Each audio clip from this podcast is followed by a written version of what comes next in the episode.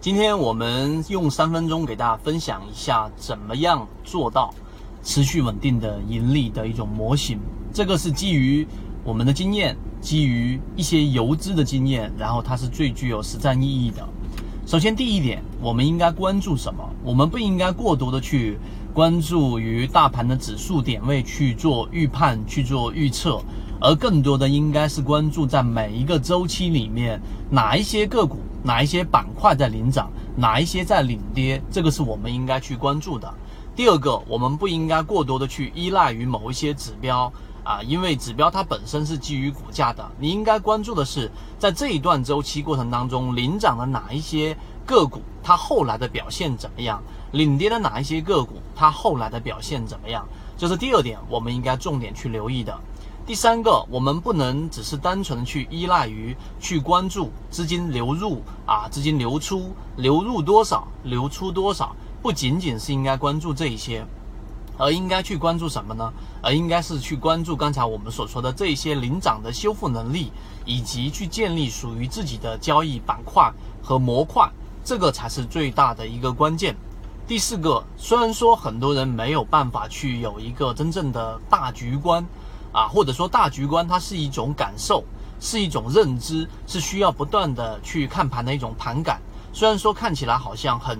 虚无，好像不容易掌握，但是你要有这样的意识，站在一个更大的格局、更大的这种角度去看整个大盘的方向，从大盘到板块，再到个股，再到个股里面的周线级别、日线级别和小级别的缠论拆分。当你有这样的大局观之后，你去看个股就会比普通的散户只看个股的这种角度要来得更加高的这种准确率。所以这几个点我都有分享到我们的圈子当中，然后有文字版的，大家可以自己去揣摩，这种才是最具有真实意义和实战意义的。今天分享的这几个点，再有一个就是最后给大家去讲一讲关于很多人对于缠论里面我们这个航线担心自己学不会的这一种。疑虑和顾虑。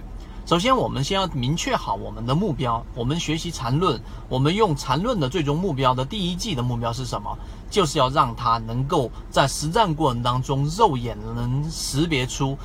个股的一个中枢，然后呢个股的一个背离，这些是要我们的一个最终的一个目的，而不是说去要做很多复杂的拆分。这是第一个。第二个，我们的航线给大家准备了什么呢？一到十八节，我们把。所有缠论的原著里面，因为它顺序它没有进行过精心的这一种编排的，它并不是为了出书，或者说真心的是为了教学，只是把自己的这一种交易系统来进行这一种阐述。我们十八节课把顺序里面给大家去罗列出来的，从交易的哲学到我们的这一种每一个底分型跟顶分型的标准判断，以及中枢，以及怎么判断背离、背驰这些进行了整理。所以我们把它的理论进行了一个梳理化和系统化，相当于我们把这个原来他不是一个好的投手，他球投的东倒西歪的，他本身也不是想把球投给你的，梳理成一个好的投手，球就投到你可以接到的这个范围之内，这个是我们要讲的第二个话题。第三个，我们会制定我们的实战训练营，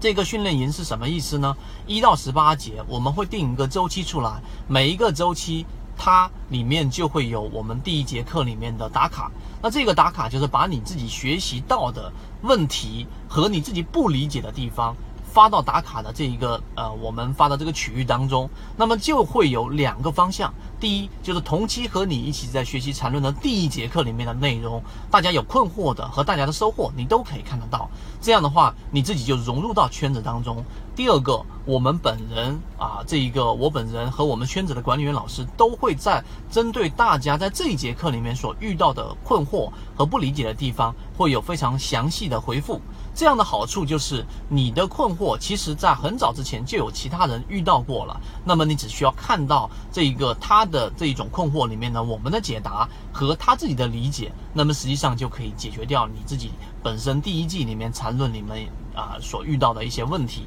因为问题大部分情况之下它都是重叠的，于是有前人的经验，有我们直接的这种回复。并且这些回复都有留存下来，那么这样对于你的进化就会有很大的一个帮助。所以今天我们的三分钟给大家去讲解了怎么样做到，以及我们给大家提供的这个平台里面的梳理。我相信你听完之后，对于自己缠论我零基础，我不理解，